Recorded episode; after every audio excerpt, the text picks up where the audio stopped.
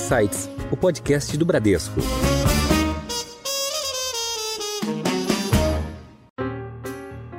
Se for o Biden, acreditamos que seria provavelmente mais do mesmo do que nós vimos nos últimos quatro anos que foi um período em que a Bolsa Americana andou muito bem. Por outro lado, se for uma vitória do Trump, eu acho que essa questão de guerra comercial, tarifas de importação, é, uma visão mais. É, de confrontar a China e confrontar até mesmo a Europa, eu acho que isso favoreceria os ativos americanos, de uma certa forma, de novo. A gente vê alguma possibilidade de apreciação modesta do real uhum. ao longo desse ano, e o motivo é, é, de um lado, os juros em queda, aqui, uhum. como o Matheus colocou, a gente concorda com essa visão que tira um pouco da força de apreciação do real.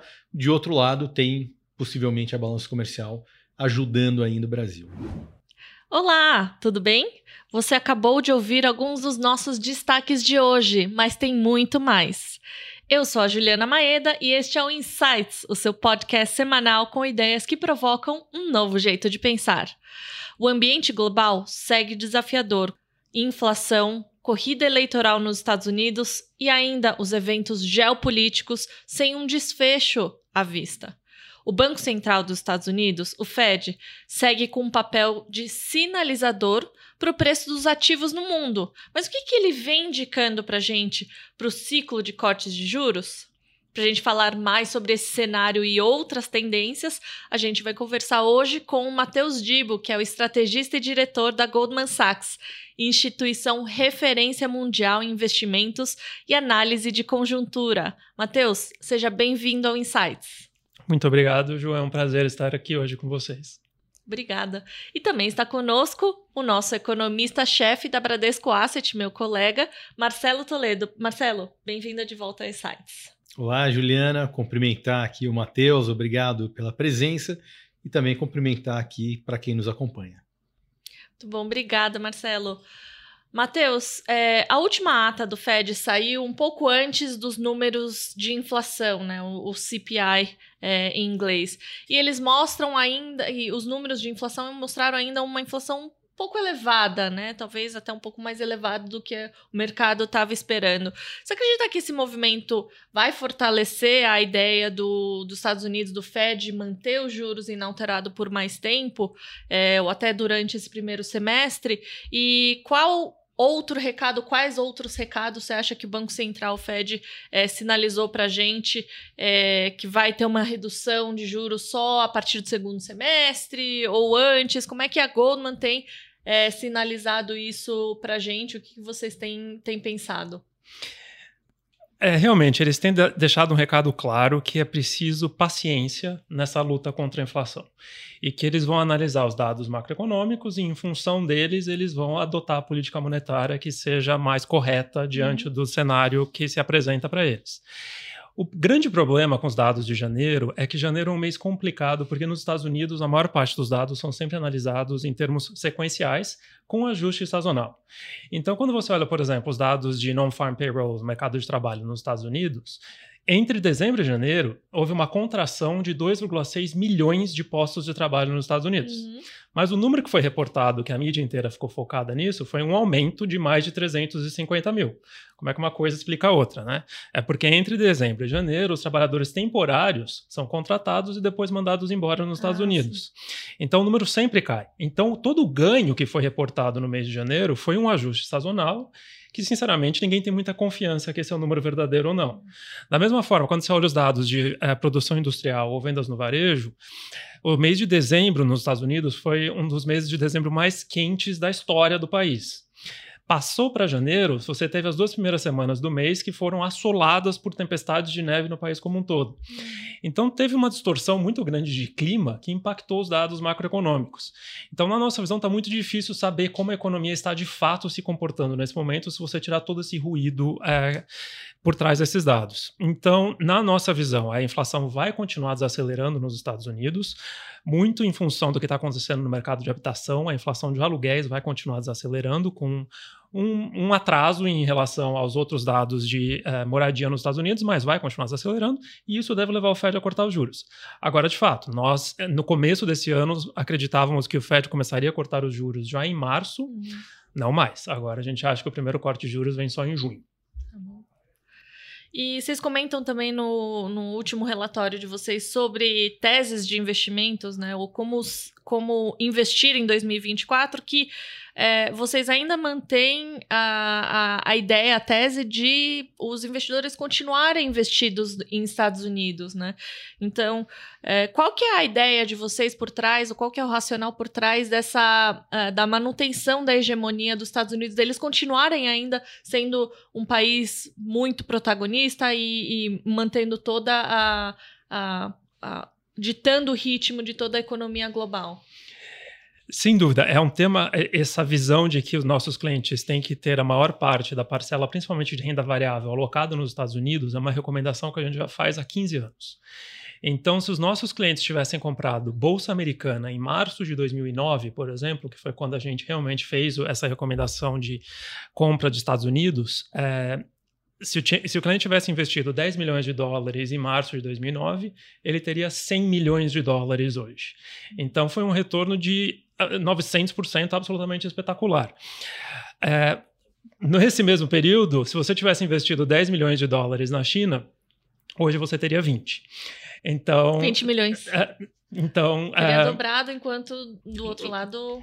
900%. Mil, quase mil por cento. Então, é, e, e, o que acaba acontecendo é a gente não acredita nessa visão que é, crescimento econômico necessariamente se traduz em, em retornos melhores na bolsa. Uhum. E acho que Estados Unidos e a China são o melhor exemplo disso.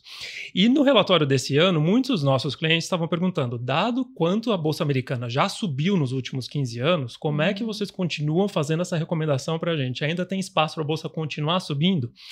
E a nossa visão é que sim. E a gente quis comunicar essa mensagem com a, a foto que a gente tem na capa do nosso relatório. Então, nosso relatório com as perspectivas de 2024 é chamado America Powers On, está é, tá no Google disponível para quem quiser ler. E é, é, uma foto de um Cadillac numa estrada americana. Então a gente quis pegar um símbolo bem americano, que era um Cadillac, colocamos uma música do Bruce Springsteen na capa, que nada mais americano que isso, para passar esse recado que os Estados Unidos ainda continuam sendo o melhor destino de investimento no mundo. E o que é interessante é que na, nessa estrada não tem nenhum carro à frente dos Estados Unidos, uhum. mostrando que os Estados Unidos são únicos no mundo, mas mesmo quando você olha no retrovisor, não tem ninguém atrás mostrando que não tem ninguém nem ah, chegando foto, perto dos Estados Unidos. Exatamente. Eu acho que assim, se a gente olhar os últimos dois trimestres, por exemplo, as economias de Japão, Reino Unido e Alemanha todas entraram em recessões técnicas. Nesse mesmo período, a economia americana cresceu uma taxa média anualizada de 4%. E o que é mais impressionante é que o PIB dos Estados Unidos é mais do que o dobro do que os PIBs de Reino Unido, Alemanha e Japão somados. Então, assim, na nossa visão, não tem ninguém nem chegando perto dos Estados Unidos. Uhum. Matheus, é, esse excepcionalismo americano, diria assim, é, como se tem falado é, entre os economistas, entre é, aqueles que acompanham o cenário econômico global, ele pode ser, digamos assim, de certa forma, complicado pela eleição americana no final desse ano.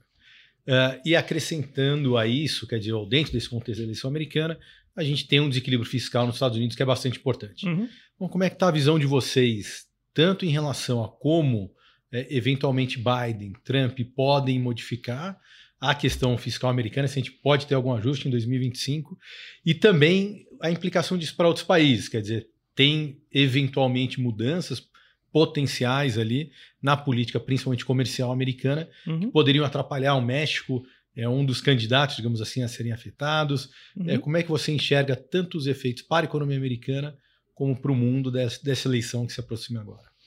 Não, sem dúvida nenhuma. A nossa recomendação de ter uma posição grande nos Estados Unidos não significa que nós sejamos completamente cegos aos problemas que o país está enfrentando nesse momento. Então, você tem uma desigualdade social, que é um grande problema, a questão fiscal está fora de controle. A eleição é um grande, uma grande incógnita para os investidores. Então, os Estados Unidos têm uma série de problemas também, mas a gente não acha que nenhum desses problemas seja, sejam grandes o suficientes para fazer com que o mercado derrape em 2024. Então, quando a gente pensa na eleição dos Estados Unidos, é sinceramente muito difícil saber o que vai acontecer. As pesquisas de opinião mostram uma eleição muito acirrada entre tanto Biden e Trump, e o grande problema dos Estados Unidos é que as pesquisas de opinião não são muito úteis para prever o resultado final. Porque o grande desafio é que, primeiro, ao contrário do Brasil, onde voto obrigatório, nos Estados Unidos não é, então só vota quem quer.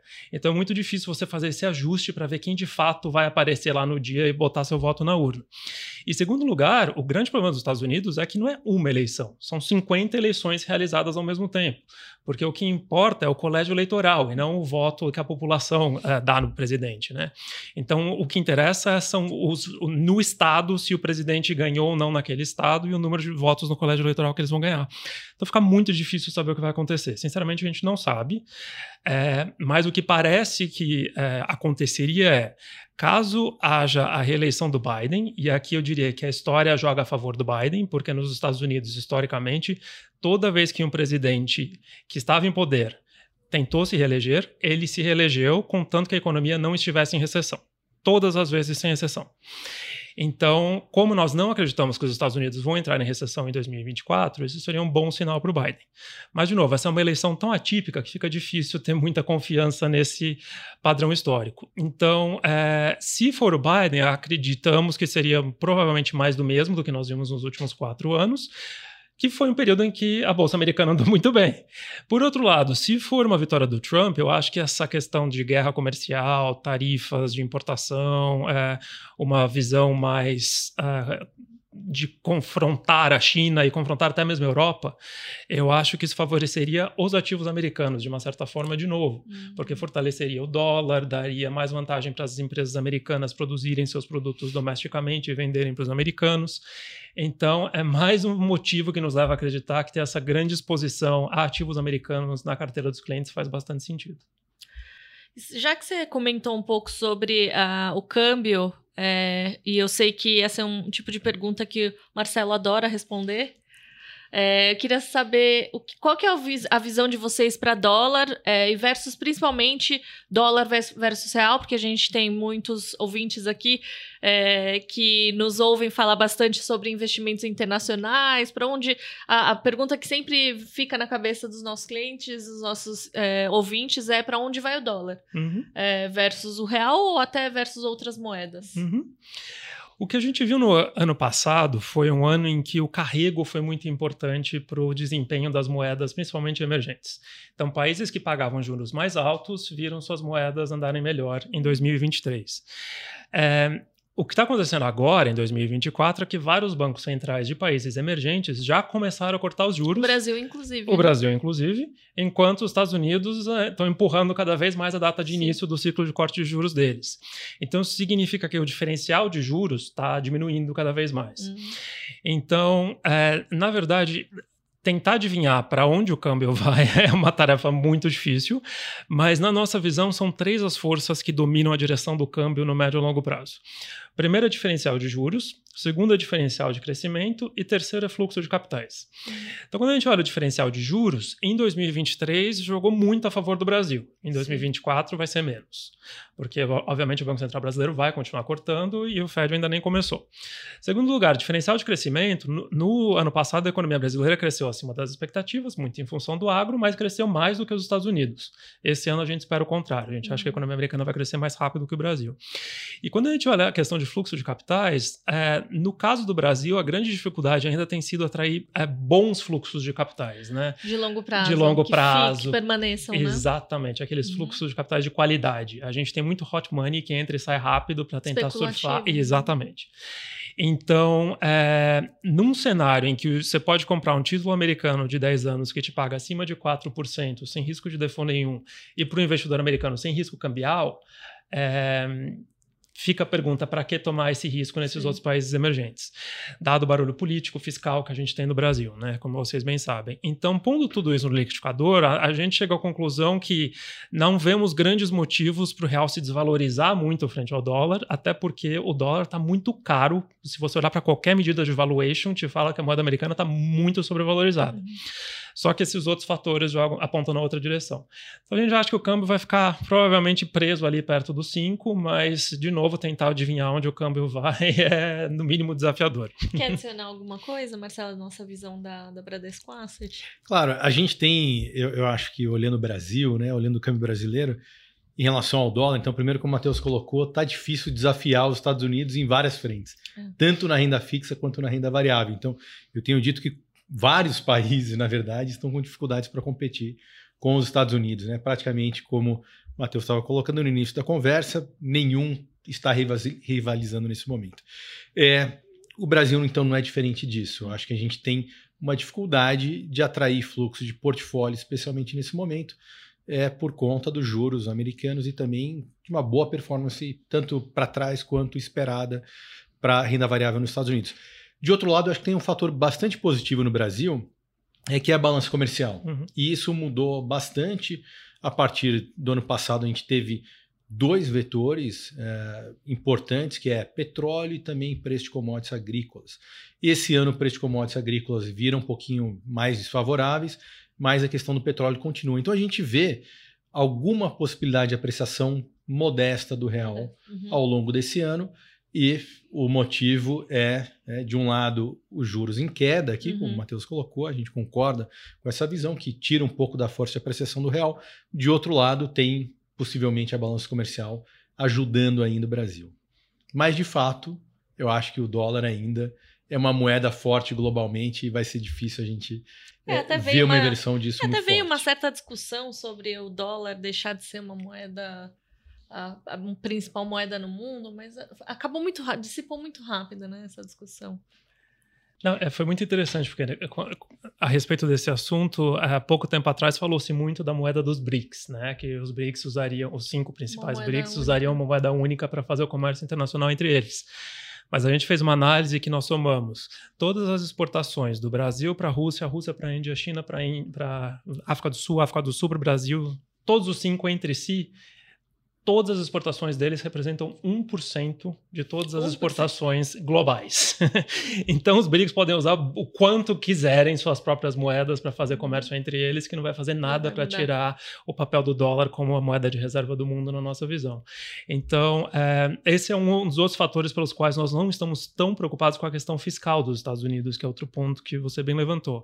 Na nossa visão, enquanto os Estados Unidos continuarem emitindo dívida, que é o ativo livre de risco do planeta, que são são os treasuries. Na moeda de reserva do mundo, que é o dólar, não tem por que os Estados Unidos enfrentarem uma crise fiscal, pelo menos não no curto prazo. É claro que a situação não dá para continuar desse jeito, alguma coisa precisa eventualmente ser feita a respeito do déficit fiscal americano, mas em termos de termos uma crise no curto prazo em função do fiscal nos Estados Unidos, pelo menos não é uma preocupação que a gente tem. Matheus, trocando um pouquinho de assunto e falando da China, que foi um dos grandes temas, ou tem sido dos últimos anos. Quer dizer, a China enfrenta nos últimos anos uma grave crise do setor imobiliário. É, queria te ouvir um pouco como é que vocês estão vendo esse desenrolar é, da questão imobiliária na China, repercussão para a economia como um todo, e também uh, como uh, Estados Unidos e China, que têm vivido uma relação bastante tensa nos últimos anos, comercial, em outros aspectos, como isso pode afetar tanto a economia chinesa quanto a economia global. O que nos impressiona, acima de tudo, da crise imobiliária chinesa é a velocidade com que esse setor vem contraindo. Então, quando a gente olha a construção de novas moradias na China, despencaram 60% nos últimos três anos. E vendas de novas moradias caíram 45% nos últimos três anos. Então, isso significa que construção civil, que representa 25% do PIB na China nas nossas estimativas, está numa recessão profunda nesse momento. E sem um fim próximo na nossa visão, porque o que acaba acontecendo é que gerou-se uma crise de confiança no mercado imobiliário chinês porque todo mundo compra imóvel na planta na China. Só que várias construtoras começaram a falir na China porque não tinham dinheiro suficiente para entregar os imóveis. Então a população começou a não comprar mais imóveis dessas construtoras com medo de que a empresa falisse antes de entregar o imóvel que você economizou sua vida inteira para comprar. Então viram uma bola de neve, porque as construtoras não estão vendendo mais imóveis, portanto o fluxo de caixa delas está piorando, portanto elas têm menos dinheiro para investir, gerar novas construções no no futuro, e assim o problema vai se agravando cada vez mais. Então, nós estamos bastante preocupados com a questão imobiliária na China e um dos motivos pelos quais a gente não acha que a economia chinesa está crescendo a 5% nesse momento. Porque se você que é tem o número um... reportado por eles. Que é o número reportado por eles. Porque se você tem um quarto da sua economia contraindo nessa velocidade, o resto da economia teria, teria que estar crescendo a 10, 20% ao ano para compensar essa recessão profunda do setor imobiliário. E, obviamente, nada na China está crescendo nesse ritmo nesse momento. Então, é, o desafio é muito grande e o governo está com as mãos atadas, porque eles não podem injetar muito estímulo nessa economia, porque só vai exacerbar as vulnerabilidades que a China já acumulou ao longo dos últimos 20 anos, mas também não podem fazer nada, porque senão a recessão vai se tornar cada vez mais profunda. Então, é um grande desafio que eles estão enfrentando e que nos deixa muito preocupados. Então, a, eu comentei anteriormente que a gente recomenda uma grande alocação a ações nos Estados Unidos e, ao mesmo tempo, a gente recomenda uma exposição mínima a ações chinesas, muito abaixo do que é o peso da China nos índices globais. Porque a China é uma bolsa que simplesmente não foi para lugar nenhum nos últimos 30 anos e a gente acha que vai continuar sofrendo nos próximos 10 anos. Porque se a bolsa chinesa não conseguiu gerar retornos atrativos para os investidores quando a economia estava crescendo a 10% ao ano, quando o Ocidente estava totalmente aberto à cooperação com a China, quando o mercado imobiliário estava gerando 2 a 3 pontos percentuais de crescimento todo ano para a economia chinesa, não é nos próximos 10 anos que todos esses desafios viraram problemas sérios e eles ainda têm que lidar com toda a questão demográfica, que a China vai, vai conseguir gerar retornos atrativos na nossa visão. Então, essa é um, uma grande visão que a gente tem. E a questão Estados Unidos-China, sem dúvida nenhuma, na nossa visão, a única certeza que a gente tem a respeito da eleição americana é que, independente de quem vença a eleição, a relação entre Estados Unidos e China vai continuar piorando. Porque a única coisa que tanto democratas quanto republicanos conseguem concordar nos Estados Unidos é que os Estados Unidos têm que bater de frente com a China. Deixa eu te perguntar um pouco mais sobre a China. É, essa uh, crise imobiliária, na, na visão de vocês, poderia se tornar uma crise financeira ou aí a gente já está dando um pulo muito grande de raciocínio? A, grande, a gigantesca maioria da dívida chinesa é emitida em renminbi e detida por investidores locais. Então você não vai ter a fuga de capitais, que é o que geralmente leva a crises financeiras em países emergentes. Então a gente não acha que não tem nenhum gatilho no curto prazo que poderia levar a uma crise financeira na China, mas a consequência óbvia de tudo que está acontecendo na China, na nossa visão, é que o crescimento vai continuar desacelerando. Então, na nossa visão, nos próximos 10 anos, a taxa de crescimento médio da China vai ser de 3,4%, uhum. que é bem diferente dos 10% que a China estava crescendo não muito tempo atrás. Com certeza. Você comentou um pouco, o Marcelo até é, colocou bem sobre a questão da, do conflito entre Estados Unidos e China, mas a gente hoje não pode deixar de comentar sobre os outros riscos, é, e principalmente no relatório de vocês, vocês colocam bastante sobre os riscos geopolíticos. A gente está vivendo hoje duas guerras, né, que ainda, é, infelizmente, estão se prolongando. É, e tem outros conflitos que também envolvem é, Estados Unidos, é, Taiwan é, e algumas outras geografias, é, especificamente em alguns é, países com populações muito polarizadas. Então, como que você enxerga esse aumento de risco geopolítico no mundo e como é que vai, como é que a gente consegue navegar com tantas, tantas incógnitas. Sem dúvida, e é, eu acho que é um grande desafio para os investidores, porque é, riscos geopolíticos, por definição, são praticamente impossíveis de se prever quando eles vão de fato acontecer. Os novos, e, e né, o impacto que eles vão ter na economia mundial, né? Porque enquanto os riscos continuarem sendo riscos, o mercado vai ignorá-los até que alguma coisa dê errado. Hum. Então, normalmente é assim que acontece. E é, é, difícil saber exatamente o que seria o gatilho que poderia levar algo a dar errado. Então, por exemplo, o Oriente Médio, nesse momento, está empolvorosa, né? A situação está realmente muito complicada. Você tem diversos agentes e diversas frentes do conflito que podem levar a um acidente que poderia deixar a situação ainda mais complicada. Então, você tem Hezbollah no Líbano, você tem o, o os Houthis atirando no Mar Vermelho, você tem Irã e Paquistão, uhum. você tem uma série de conflitos que estão surgindo desse, dessa do ataque original dia 7 de outubro, que está tornando a situação muito complicada. Então, é, a gente está prestando muita atenção ao Oriente Médio nesse momento, porque pode ser que ocorra algum acidente. Maior. E, maior ainda.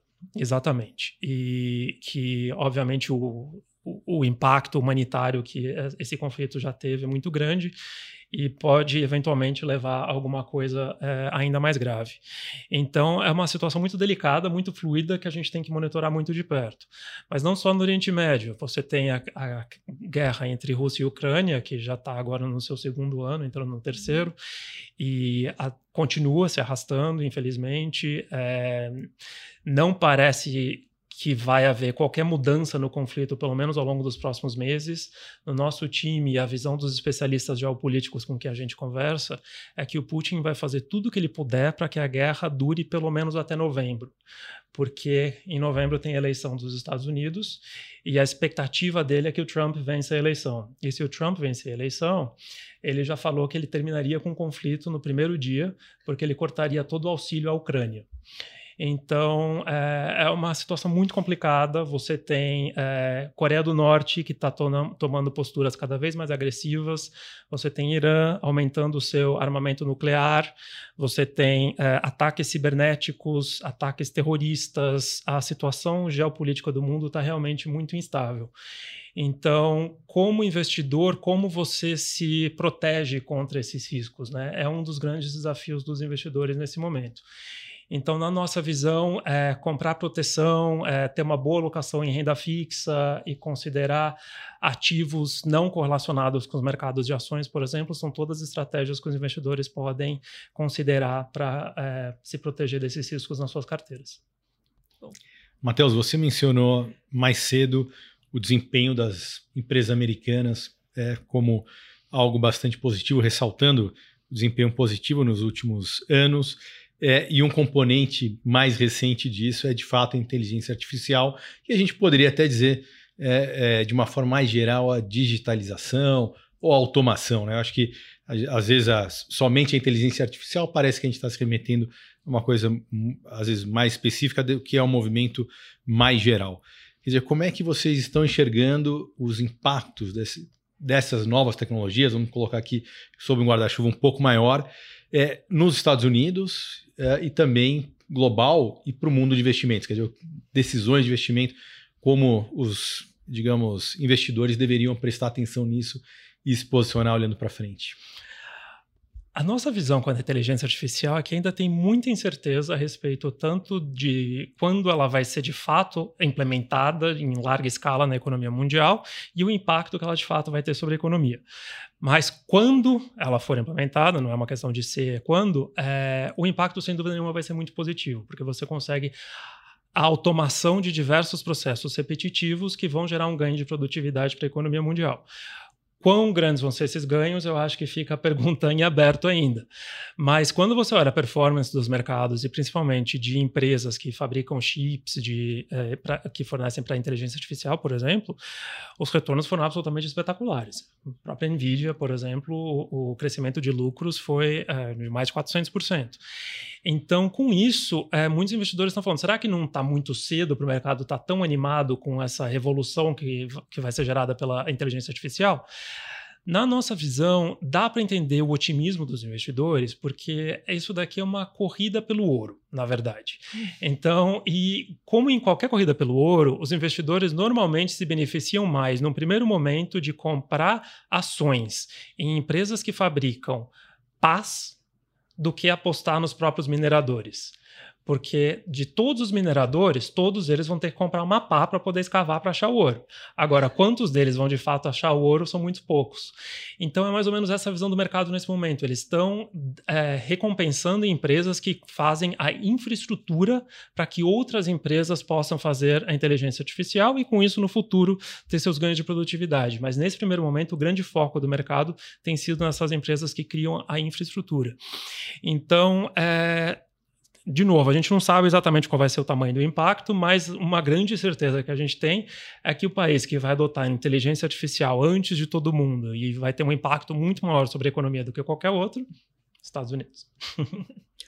e é, ainda sobre Estados Unidos, eu acho que não tem como a gente fugir é, conversando com alguém que trabalha na, Gold, na Goldman Sachs, né? É, não tem como a gente fugir muito do, do tema Estados Unidos, mas é, a gente ouve muito falar, acho que o Marcelo trouxe bem a questão da, da, da de, das empresas de tecnologia, é, mas a gente ouve falar muito sobre o nível de valuation, ou, ou o preço que as, as, as empresas americanas algumas empresas americanas, até teve um apelido né, ano passado, que foram as, as Magníficas Sete, é, que tiveram uma performance absurda ano passado e realmente arrastaram o, o, a Bolsa Americana para cima. Né?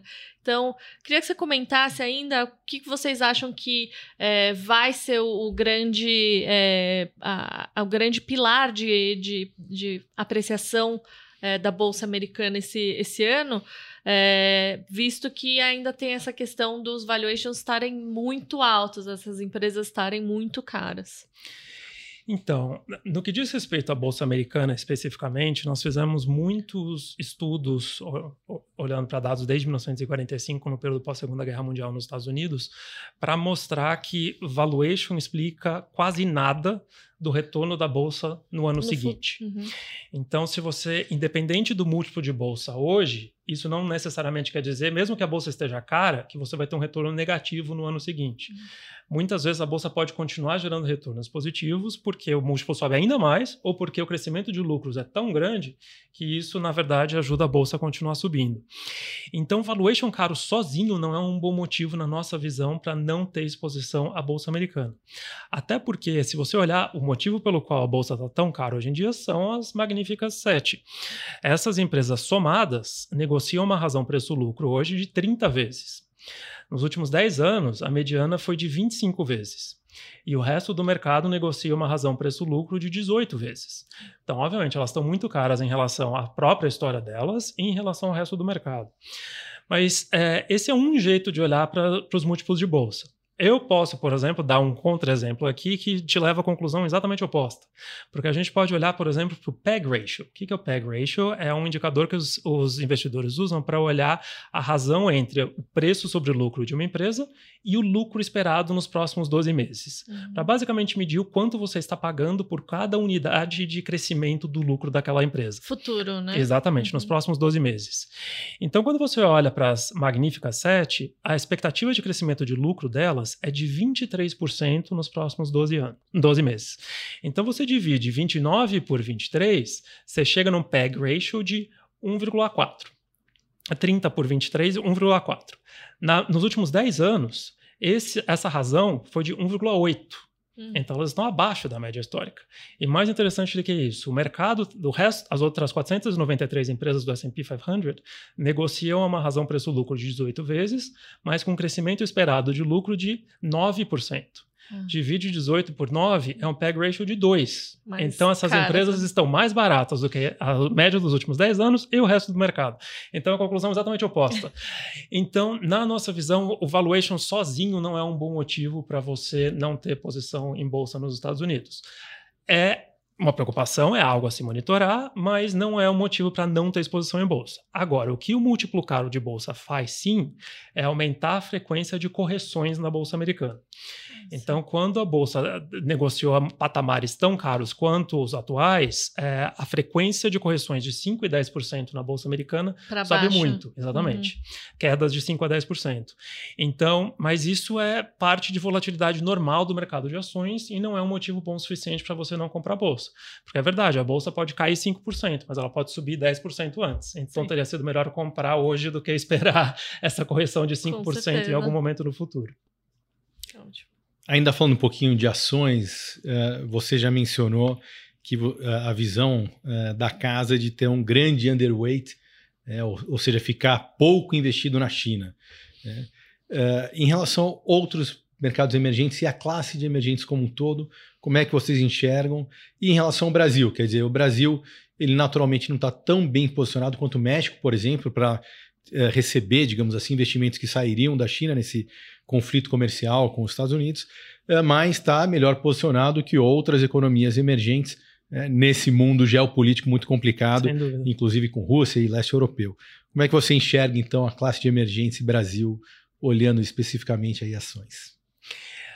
Dentro da classe de emergentes, é, a gente se refere a eles como os mercados emergentes, mas são um grupo de 24 países que são completamente diferentes uns dos outros, né? Então, é, muitos investidores falam, ah, eu quero ter uma posição pequena em países emergentes, mas, de novo, são tantas histórias diferentes que, obviamente, alguns vão ser melhores e outros piores. Acho que como você bem colocou, Marcelo, é, a questão, é, eu acho que Índia, México e Taiwan são três países que investidores em países emergentes gostam normalmente, porque são países que estão bem posicionados para se beneficiar dessa saída das multinacionais da China, que estão trazendo produção para outros países, quer seja por questões geopolíticas ou mesmo por questões de custo, dado quanto os salários subiram na China. Então, são três países que estão são, vão se beneficiar dessa rotação das cadeias de suprimento globais. E, além disso, a exposição que a Bolsa te oferece dentro desses países, a composição setorial é bastante atrativa. Mas aí eu volto ao meu ponto anterior, que crescimento econômico não é a mesma coisa que bons retornos no mercado de ação, né? E um dos principais motivos para isso é porque a composição da bolsa e a composição da economia são duas coisas completamente diferentes, né? Uhum. Então, você olha o próprio Brasil, a bolsa brasileira são bancos, energia e é, minério de ferro, basicamente, né? Quando você olha a composição do PIB brasileiro, qual é a proporção disso dentro do PIB, né? Então é por isso que você pode ter a bolsa fazendo uma coisa e a economia fazendo outra completamente diferente. Então, na nossa visão, crescimento econômico mais rápido não é um fator suficiente para nos levar a recomendar um overweight em nenhuma dessas bolsas. Mas dentro do mundo emergente, a gente acha que esses três países vão continuar se beneficiando e o Brasil tem espaço sim para andar bem. É eu acho que, conversando com os investidores internacionais, eles gostam muito da história micro do Brasil. Eles entendem que são boas empresas, que vão continuar gerando bom crescimento de lucro, que são bem geridas, é, principalmente no contexto de outros países emergentes. Então, existe um grande interesse, mas o grande problema do Brasil é o ruído macroeconômico, que afasta muitos dos investidores. Então, é por isso que a Bolsa Brasileira negocia múltiplos de bolsa tão baratos, porque existe um pouco de. É, medo até por parte dos investidores internacionais que não entendem exatamente o que está acontecendo no cenário político, de juros, questão fiscal e tudo mais, e preferem acabar não alocando no Brasil. Mas é, conversando com os investidores globais, como eu converso, é muito interessante sempre notar que os estrangeiros têm uma visão muito mais otimista do Brasil do que os próprios brasileiros. Verdade, Marcelo, eu queria que você dividisse não, um eu, eu sem, sem dúvida Talvez dependa do momento, mas em geral acho que é verdade. Particularmente tem sido verdade nos últimos anos. É, eu acho que, enfim, é, é, uma das questões que no Brasil a gente tem debatido muito é a questão fiscal. E isso é alguma coisa que no mundo acabou sendo, uh, enfim, teve uma piora muito grande depois da pandemia e que os investidores estrangeiros eles têm uma tolerância maior a dívidas altas, ainda uma situação de déficit, enfim, público que está é, fora do equilíbrio. E no Brasil, é, os economistas, eles, até eu acho que por conta do nosso histórico de é. décadas, a gente é muito mais preocupado com isso. Então, eu acho que essa é a, é a diferença principal, é a parte fiscal do Brasil. Tá ótimo. É, a gente parte para a nossa última pergunta. Eu queria, então, relembrar que a tese, a principal tese de vocês para 2024 da Goldman é manter-se investido, né? Então, é, não ficar cauteloso demais, manter seu portfólio investido, diversificado. Vocês têm uma visão é, positiva para quase todas as classes de ações, para todas as classes de ativos para ações, para renda fixa e também para os ativos alternativos. Eu queria que você destacasse um pouquinho.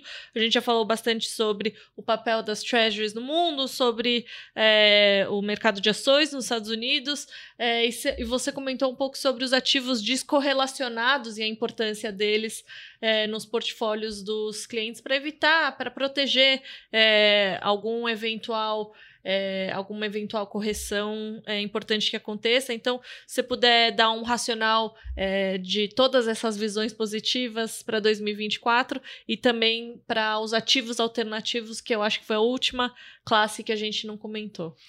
Sim, é, quando a gente constrói uma carteira para os nossos clientes, a gente sempre preza muito a diversificação, porque os mercados nem sempre se comportam de maneira previsível ou, sinceramente, racional. Então, é muito difícil saber o que vai acontecer no dia de amanhã. Então, é por isso que a diversificação é tão importante na nossa visão. E aqui nós estamos falando de diversificação não só em geografias ou classes de ativo, mas também entre gestores, entre fatores de risco e por aí vai. E nós temos uma visão que ativos. É, privados, principalmente, e ativos como hedge funds, ou os alternativos, né, desempenham um papel muito importante na carteira dos nossos clientes, exatamente pela baixa correlação que eles exibem com os mercados de renda variável e renda fixa. Então, é uma maneira de sempre você ter alguma coisa dentro da sua carteira que está andando bem, independente do que as outras estiverem fazendo. Então, é, nossos clientes, especialmente por serem tipicamente investidores de mais longo prazo, os ativos é, alternativos geralmente são de mais longo prazo também, uhum. porque é muito difícil você entrar e sair muito rápido deles. Uhum. Então você precisa ter um horizonte de tempo um pouco mais longo para investir neles e para fazer sentido. Mas existe associado a isso um prêmio de risco de iliquidez, que poucos investidores estão na posição de tomar esse risco. Então nossos clientes, por terem esse prazo de investimento mais longo, estão super bem posicionados para se beneficiar desse prêmio de risco. Então é por isso que nós temos uma alocação bem significativa na carteira dos nossos clientes, tanto para ativos privados quanto para hedge funds. Ah, ótimo. Bom, a gente já vai encerrando a nossa conversa. É, e aqui no Insights a gente tem uma tradição de pedir para os nossos convidados uma dica cultural, um livro, uma exposição, pode ser fora do Brasil também, se você puder dividir com a gente, ou uma série, alguma coisa que tem inspirado ou te inspira é, na vida pessoal? Eu acho, eu vou dar um exemplo de um livro. Eu gosto muito de ler e é um livro que é uma ficção, mas é uma ficção baseada em fatos reais. É, é, de um autor chamado Adam Johnson. É um americano que passou muito tempo analisando e estudando a Coreia do Norte. E ele escreveu um romance que se passa na Coreia do Norte e que mostra muito bem a o funcionamento da sociedade e do governo da Coreia do Norte. E é um país que sempre me fascinou por ser o país mais fechado do mundo, você nunca sabe exatamente o que está acontecendo lá dentro, e ele fez muita análise para entender como funciona aquele país. Então, é, apesar de ser uma ficção, mostra muito bem é, o poder da propaganda para fazer uma lavagem cerebral na população de uma uhum. certa forma e fazer com que você repetir inúmeras vezes para sua população que está tudo bem, que a economia está crescendo, que não tem problema nenhum, eventualmente as pessoas passam a acreditar. E eu acho que nesse momento que a gente está vivendo no mundo, que tem tanto debate sobre o que é verdade, o que é verdade para mim, verdade para você, o acesso à informação de qualidade e tudo mais, é, esse livro é bem relevante. É um livro de 2012, ele ganhou o Pulitzer por esse é, livro, mas é, é, uma leitura que eu recomendo porque é muito bem escrito e muito interessante para quem se interessar pela Coreia do Norte. Legal. Marcelo, qual que é a sua dica para gente hoje? Então eu vou dar duas dicas. Uma delas é sobre inteligência artificial, um relatório de Stanford. Eu não vou saber exatamente o nome, mas se for no Google você acha ali inteligência artificial Stanford University. É um relatório que compara globalmente várias questões de inteligência artificial e como cada país está na, uh, uh, posicionado ali. Então, Estados Unidos, naturalmente, está muito bem posicionado, e depois Europa e China, uh, principalmente. Legal. O, a outra dica é um livro mais para os economistas, que é sobre a história fiscal e monetária americana, escrito pelo Alan Blinder, que foi do Federal Reserve, e que discorre sobre, enfim, o tema fiscal e monetário desde a década de 60 e vai até 2022. Então, ele é bastante recente. recente. Ele traz ali, inclusive, a pandemia e por aí vai. É bastante interessante nesse momento que a gente tem discutido, taxa de juros americana, política fiscal insustentável. Uma palavrinha que o Jerome Powell solta diferente já faz um, um efeito enorme, né? Exatamente. Então eu acho que é algo bastante interessante. Ele mostra, enfim, toda essa evolução da política fiscal e também monetária, a história do Fed nos, nas últimas décadas, na verdade. Então é um livro bastante rico e útil também para o contexto que a gente está agora. Muito bom.